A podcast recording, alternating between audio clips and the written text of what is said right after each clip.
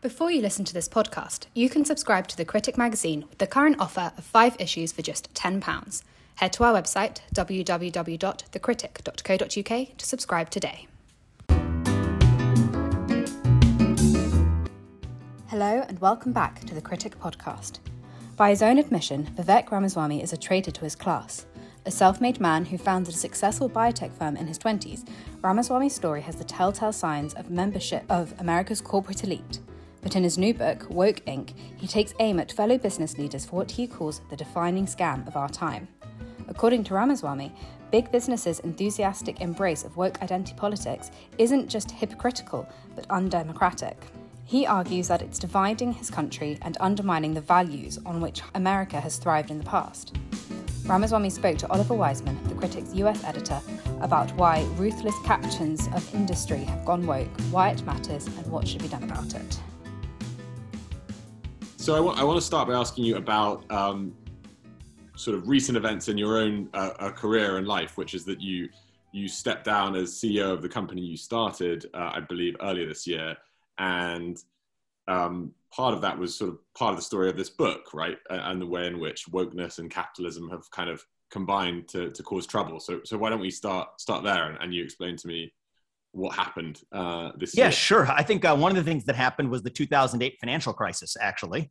And uh, that's actually the untold story that I sort of lay out in my book. And it was something that, you know, I think that very few people appreciate because they think this phenomenon was new. I think it dates back at least a decade, actually about 12, 13 years to the 08 crisis, where after that, corporations were the bad guys, especially in the eyes of the old left. And what they wanted to do was to take money from those wealthy corporate fat cats and redistribute it to poor people to help poor people. Agree or not, that's what the old left had to say. And right around that time, though, there was a birth of a new left, the new woke left, the new identity politics obsessed left, that said actually the real problem wasn't strictly poverty or economic injustice. No, it was racial injustice and misogyny and bigotry. And that actually presented the opportunity of a generation for big business in the United States in particular. Because if you're Wall Street, Occupy Wall Street, that is a pretty tough pill to swallow. Mm-hmm. But this new woke stuff was actually pretty easy. You applaud diversity and inclusion, you put some token minorities on boards, you go to Davos to muse about the racially disparate impact of climate change after flying there on a private jet, whatever it is these guys do. That was actually pretty easy. They, they were happy to just lend their legitimacy to the no woke movement, but they didn't quite do it for free. They had an ask in return. And the implicit ask was that the new left looks the other way when it comes to leaving corporate power intact. And I am sorry to say personally that that has worked masterfully for both sides. Silicon Valley did the same thing censor content the woke left doesn't want to see online, in return, leave our monopoly intact. Mm-hmm. And that is how this arranged marriage, I think, led to the birth of what's well, more like mutual prostitution, if you ask me, led to the illegitimate birth of what I call the woke industrial complex. Okay. And I guess if you're if you believe in free enterprise, you believe in capitalism, like I, I, I believe you do. Um, isn't there one kind of uh, way of thinking about all of this, which is to say, you know, if that's what it took to kind of keep, um, you know, keep keep capitalism in and keep the likes of Bernie Sanders out, and that there's a few sort of over the top diversity training sessions and, you know, um, kind of bad but ultimately sort of peripheral kind of uh, polit- political speeches given by CEOs. You know, is that is that such a high price to pay? Like what? Like who cares uh, if, if if this? Yeah, well, I think I think the reason I care is uh-huh. that it actually isn't capitalism at work. It is crony capitalism because it is a new marriage actually between big government and big business that is far more powerful than either one alone. Because together, this new force can do what neither can do on its own. Mm-hmm. So, what happens in reverse now is government is dispatching these private companies to be able to do through the back door what it cannot directly do through the front door. For example, in the United States, under the US Constitution. I'll give you an example. Just take big tech censorship right now. Mm-hmm. You know, the, the conventional wisdom would say, as you said, that this is just capitalism working. Private companies are deciding what does and doesn't show up on their websites. And I would agree with that if they were actually acting as private companies, but they're not. We now know that they're responding to closed door threats made by the government. They're working coordination hand in glove with the US government to censor hate speech or misinformation as defined by the party in power. And to me, that is an affront because the government could not do it directly. So it is delegating its dirty work through the back door to a fourth branch of government in the US that operates outside of the bounds of the traditional constitution. That is a violation of democracy. That is a violation of a constitutional republic. And by the way, just the entire norm of business leaders getting behind closed doors to decide what's right and wrong is a violation of democracy too, because it demands that a small group of elite investors and CEOs decide what our moral common morality ought to look like rather than our democracy at large in the public square. And so I think it is I think it is the gravest threat to democracy that we know today is the rise of this new brand of so-called stakeholder capitalism. Yeah. And the left loves it today, but what they, what they miss is that if they can if they can be vectors for progressive values today, they can be vehicles for any values tomorrow. And no one has mastered that game more than China, which I can say more about. Mm-hmm. Yeah, well, let's talk about that because one of the really, I think, striking things about this woke capitalism phenomenon is the, you know, flagrant double standard, which is to you know boycott certain states in the US for you know minor minor changes to the law on on whatever issue, and then to be sort of completely in bed with um, with the Chinese Communist Party uh, and show no kind of moral qualms about about what they're doing. Um, how does how does a corporation get to that place that place where there's such an obvious um, gap between its values, so-called values at home, and its values overseas? Yeah, well, the way it gets to that place is a really simple phenomenon called money. What I think Western policymakers missed for three decades is that we thought we could use our money to get China to be more like us. We sent Big Macs and Happy Meals to China thinking that would spread democracy. Instead, we have learned the reverse. They have used their money to get us to be more like them. They sent back Nike sneakers and Disney movies filled as Trojan horses with their own values. And I'll tell you what I mean.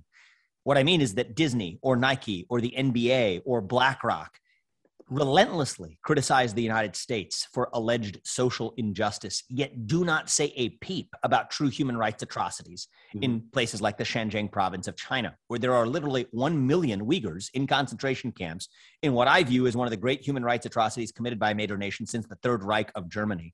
And yet, these corporations are aiding them, even praising them at every step of the way. And I think that that erodes the moral standing of the United States, erodes the moral standing of the West, where our greatest geopolitical assets are not our nuclear arsenals. It is our moral standing on the global stage. And when the new international arbiters of moral justice become morally neutral corporations, supposedly morally neutral corporations instead, and those arbiters consistently criticize the United States without saying a peep about China, that actually creates a false moral equivalence between American idealism and Chinese nihilism. And when that happens, idealism loses every time. And I think that that is, I think the great threat on the global stage is not between Democrats and Republicans or conservatives and liberals in the West. It is between the notion of idealism at all, Western liberal idealism at all, and the rise of Chinese style nihilism. And I think that is the defining threat for the globe over the course of the next decade. Mm-hmm. And and in in your book, you define um, this sort of woke capitalism as as a scam. It's it's a money making enterprise ultimately. Um, and I just I guess another sort of devil's advocate kind of skeptic um, pushback would be to ask kind of in what way this ideological transformation in, in, in the corporate world is actually helping helping the bottom line. You know, it might be true that this is what they're doing, but yeah. is it really a, is it a product of profit maximization or is it really just the fact that you have a bunch of college grads who all kind of think and, and believe the same stuff, all working in the same management system, and therefore they, you know, they make a series of decisions that reflect those values. They're not necessarily doing it for for, for profit. yeah, well, look. In fairness, I actually lay out in the book. It's it's it's a more complicated story than what I usually get across in a two minute interview that shows up on social media or something.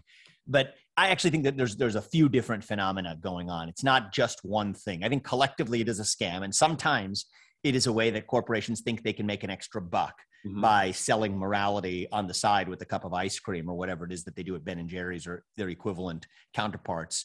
You know, sometimes a shirt is just a shirt, but not anymore. A shirt always has to come with a dose of morality. Okay, there's a bit of that preying on an entire generation that suffered, mine and yours perhaps, that mm-hmm. suffers from moral insecurities much like a Virginia Slims manufacturer or a cigarette manufacturer might have preyed on the adolescent insecurities of teenage girls 30 years ago, now corporations are preying on the moral insecurities of an entire generation. Okay, that, that is definitely a big part of what's going on. I, I think that In certain cases, though, I think that they're doing it genuinely. I mean, I think that you have certain CEOs who say that, you know what, I've assumed a seat of power. I only live once. And, you know, by hell or high water, I'm going to do what I feel like doing as long as I have the power to do it. And so be it if it costs shareholders their resources. In some cases, I think they aren't pursuing the profit maximizing course of action. And they're the victims are the shareholders themselves. Mm-hmm. So, on one hand, you have woke consumers. The other hand, you have woke executives, which I just described. Then the third phenomenon is different still, where you actually have woke investors, where they're saying, actually, no, no, no, we're not the victims. In fact, we're telling you that we want you to be using your corporate platform to advance these social values or else. And by the way, you work for us, CEO, so you do what we tell you to. That's what sovereign wealth funds are doing. That's mm-hmm. what BlackRock allegedly is doing. Uh, double click on BlackRock, and I think there's actually a woke executive problem again. Larry Fink is a steward and a custodian for trillions of dollars of assets of other people's money that he's using to push his own agenda onto the companies that BlackRock invests in, even though he's not actually not actually his money, it's somebody else's money. But that's a good example of both issues at play and intertwined. So no, that's why I take a whole, you know, rather not short book to to expose yeah, all yeah. of this in nuance. But but but I agree with you. I think that there's more going on than just the first order cynical take that I mm-hmm. might, you know, be able to describe in a in a you know two minute television interview. Yeah, yeah. And so, I mean, I guess another question then, uh, this, and, I, and I'm sort of on totally on your team when it comes to this broad phenomenon. I guess one of the tricky questions is um, there's on the one hand there's the content of the ideas we're discussing, the, the kind of woke orthodoxy, and, and, and we can talk in a minute maybe about what's wrong with some of those ideas. But um, when it comes to kind of the policy response to this, how to think about this problem of woke capitalism and its impact on democracy, um, it's a tricky balance, right? Because I think we can both accept that we would like business leaders with, you know, there's nothing wrong with businesses just trying to make money, but equally, if a business leader has a strongly held view and that's reflected in the in the business decisions they make, um, or if an investor does, then there's nothing wrong with that. You know, we I would applaud a, a clothes manufacturer that refuses to do business um, in parts of China where maybe there are there's forced labor, for example, or um, yeah. All I the, the basic argument that I'm making in the book is actually one for institutional honesty. Yeah. I think we live in a moment of rampant institutional lying. It is no longer a one-off exception, it is the norm. Nobody believes what any institution, corporations, government, university leaders, nobody believes the words that come out of their mouth because usually most of the time they don't mean it themselves either. And I think that sometimes they're using it to accrete greater power for themselves. Sometimes they're using it to make an extra buck. Sometimes they actually mean it. Nobody on the outside can tell the difference. You know, I, I began writing the book worried about the potential racialization of America and, and you know of, of, the West broadly by corporations adopting these this new vision of individual identity grounded in race. And you know, I think that, that that is a problem in places like our schools. What I've found is in corporate America, that's actually less the problem. I don't think when somebody goes into an anti-racism, diversity, and inclusion session, they come out of it with a more racialized view of the world, I think they come out of it with their eyes glazed over. I think they come out of it bored. I think they come out of it tuned out. I think they don't listen to what, what they had to say because they knew nobody meant it. They thought it was a load of garbage.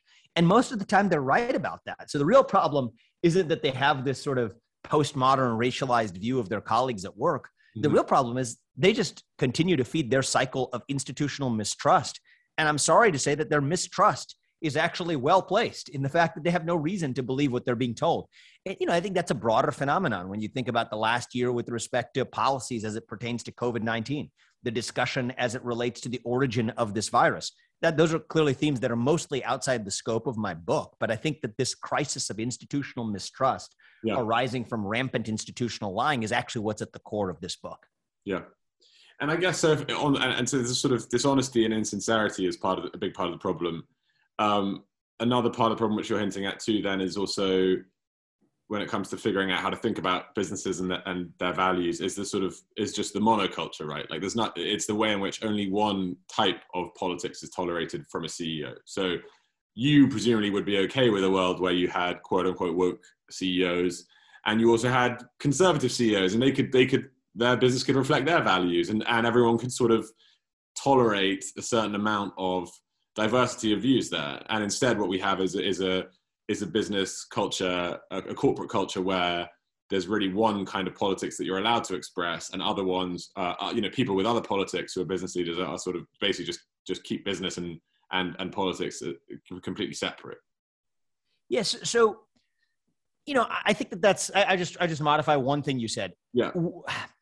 At a deeper level, I actually object to mixing social values with the pursuit of, of commercial gain. Period.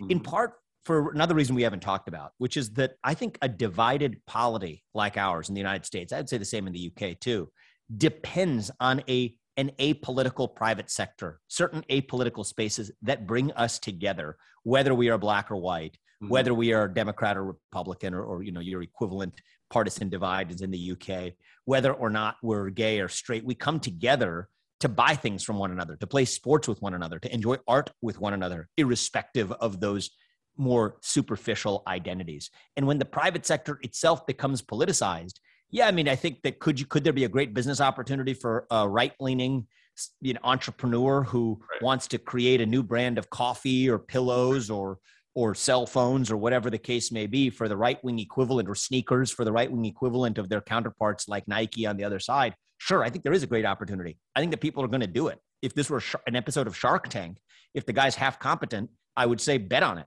But yeah. you know, I, I don't love the world in which we have two versions of baseball, two versions of coffee, two versions of sneakers. I think that that is the beginning of our path to a civil war, and I think that that is something that I'm really wary of.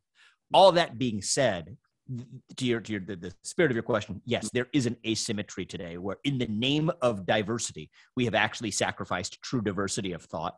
Anytime somebody in the corporate sector means diversity, they mean the opposite of diversity anytime somebody in the corporate sector says inclusion, they mean the opposite of inclusion. It is the exclusion of certain views that are no longer welcome in the public square. And there too, I think democracy suffers because the best measure, in my opinion, of the health of any democracy is the percentage of people who are willing to say what they actually believe in public. And I think whether it's the US or the UK or the Western world as we know it right now, we are doing abysmally on that metric. Mm-hmm. And you, you know, your ability to do business and, and hold hold political beliefs, um, even very very mainstream ones. This is something you kind of have come up against recently yourself, right? Absolutely. I mean, look, I don't want to. I'm no victim here. I've published yeah. a best-selling book. I've been a successful, you know, entrepreneur. I don't have to worry about putting food on the dinner table. So for me, you know, I mean, people will say it was courageous or whatnot for me to, you know, take the step that I did. Certainly, a lot of my peers don't. But by comparison to, I think the much more difficult position that others may be in to express their views where they do have to trade off the risk of putting food on the dinner table. I'm no hero. But I do think that, yes, even my own experience of having been through that journey in my own life, having to make the trade offs needed to be able to speak in an uninhibited way about the kinds of themes I'm discussing in my book, I think reveal the challenges that are far more pervasive for everyday Americans and, and everyday citizens in liberal democracies around the world, where in the name of living in a democracy, we actually live in a democracy where certain points of view are just not welcome. And the biggest threat to liberty may not be the government itself, but this new hybrid, as I said, of the government and the private sector and our culture that actually stifle open discourse and debate, which is the lifeblood of any democracy itself. And, and I think one of the things that's really interesting in, in, what you're saying uh, and in your book is also the way in which actually it's not that, like you say, it's not that Americans are being successfully sort of brainwashed by big business into thinking X, Y, and Z. It's that they just look at this and, and, are, and are very cynical about it, and they and it just adds to this, like you say, this crisis of of distrust and, and cynicism and you know institutional sort of weakness that that is a defining defining problem at the moment. Yeah, yeah, I, I agree with that. Is, is the short answer? yeah, yeah. And so, what um, you know, what is uh, to be done? Because I mean, I suppose for most people on the right, traditional the traditional um, response to a lot of these things is yes, I wish a business would do this or that differently, but you know, we are. You know, we Look, don't. I, I, I think that there's there are some superficial legal solutions that I discuss in depth in the book. Yeah. I think that certainly in the in the American context, I think we ought to add political belief as a protected class right there next to race, sex, religion, and national origin, which are so-called protected classes from discrimination in the US. I think political belief should be on that list. If you can't fire somebody or deplatform somebody because they're black or gay or Muslim or Christian or Jewish or white or whatever, you should not be able to do that just because they're an outspoken conservative either. And I do not think this is an academic issue. I believe it is happening every day, directly or indirectly, in the United States, probably much of Western Europe too. And if it can happen to the 45th president of the United States, I think it can happen to anybody. This is a serious issue and it's a fixable one with public policy. Mm-hmm. I think big tech companies should no longer be given special legislative protections like in Section 230, where they're immunized from being able to take down speech that is otherwise constitutionally protected. The way I look at it is either you operate like a private company without special government protections, great, or you get the special government protection from the US federal government, but you are bound then by the same constraints as the federal government, including the First Amendment to the Constitution of the United States, which protects free speech. Those are the kinds of solutions that I think fit the fit the bill of you can't have it both ways correcting this form of crony capitalism where actually legal legal misapplications of legal principles mm. i think that uneven applications of basic policy concepts have created distortions that that amplify the underlying problem but as I alluded to earlier, Oliver, I think those are just symptomatic therapies. What we really need is a cultural cure, one that elevates a shared identity that is so powerful that it dilutes this woke agenda to irrelevance. And I think that we have spent the last decade celebrating our diversity as a people. So be it. I think the next decade ought to be about elevating what still binds us together as one people across all of that diversity. In the American context, I say it's the American dream the idea that no matter who you are or where your parents came from, you can achieve anything you ever want with your own hard work, your own commitment, your own dedication. I have lived that dream. It's personal to me. I think these are the kinds of uh, free speech, open debate, due process. These are the basic ideas that bind us together as a people, irrespective of our race or religion or national origin. And I think that that's what we'll need to elevate it through civic education in an entire new generation that needs to be needs to be needs to be taught that you don't just inherit a country. You got to have a stake in building it. And, one of the solutions I propose is, for example, weaving civic service into primary education as a way of cultivating that shared identity over fractious group identity. Mm-hmm. And and who are the sort of? I mean, your book. There's a sort of rogues gallery, I guess, in your book that comes out of the sort of people we need to hear less from. You know, we need to hear a lot less from the the Klaus Schwabs of this world. You know, the guy that runs Davos, for example, and and um, you know the, that sort of crowd of, of jet setting um, do-gooding uh, corporate elite sort of group. But do you have sort of uh, the kind of arguments and voices and people that, that, that are the antidote to the kind of divisive? Yeah, I mean, I'm I'm more of a I'm a I'm in the camp of always be a more of a hear more from person than a hear less from. Right. I think that we hear too much relatively, proportionately from people who control dollars in the marketplace, from people who have access to private jets to go to Davos. I think that, you know, my neighbors here in Ohio have no less standing than Klaus Schwab or Larry Fink or any of the other captains of the woke industrial complex to be able to have their voice represented in American democracy. I think the same would apply to the equivalent citizenry in the UK. And I think that what we ought to do is restore a body politic where Larry Fink's opinions about which stocks to buy ought to count more than my next door neighbors here in Ohio. Yeah maybe even ought to count more than mine. But I don't think that his voice ought to count an iota more than my neighbors here in Ohio. And I think that what he's able to do is be able to be the puppet master behind the, you know, man behind the curtain who pulls the strings on American democracy. And I don't think that's the way our democracy is supposed to work, like some sort of American equivalent of a Potemkin village in the USSR. Yeah, that's exactly what the, the, the puppet show feels like today. Well, on that uh, emphatic note, Vivek, thank you very much uh, for joining the Critic podcast, and um, thank you for an excellent book. My pleasure. Thank you for having me, Oliver, and I hope you you and your listeners you know read and enjoy the book, and and I'll welcome. Maybe we can have a follow up in six months after you have, and uh, and we'll take some some counter responses. Thank Great. you, man. If you've enjoyed listening to this podcast, why not subscribe to have the magazine delivered to your door? Subscribe today with the current offer of five issues for £10 by heading to our website www.thecritic.co.uk.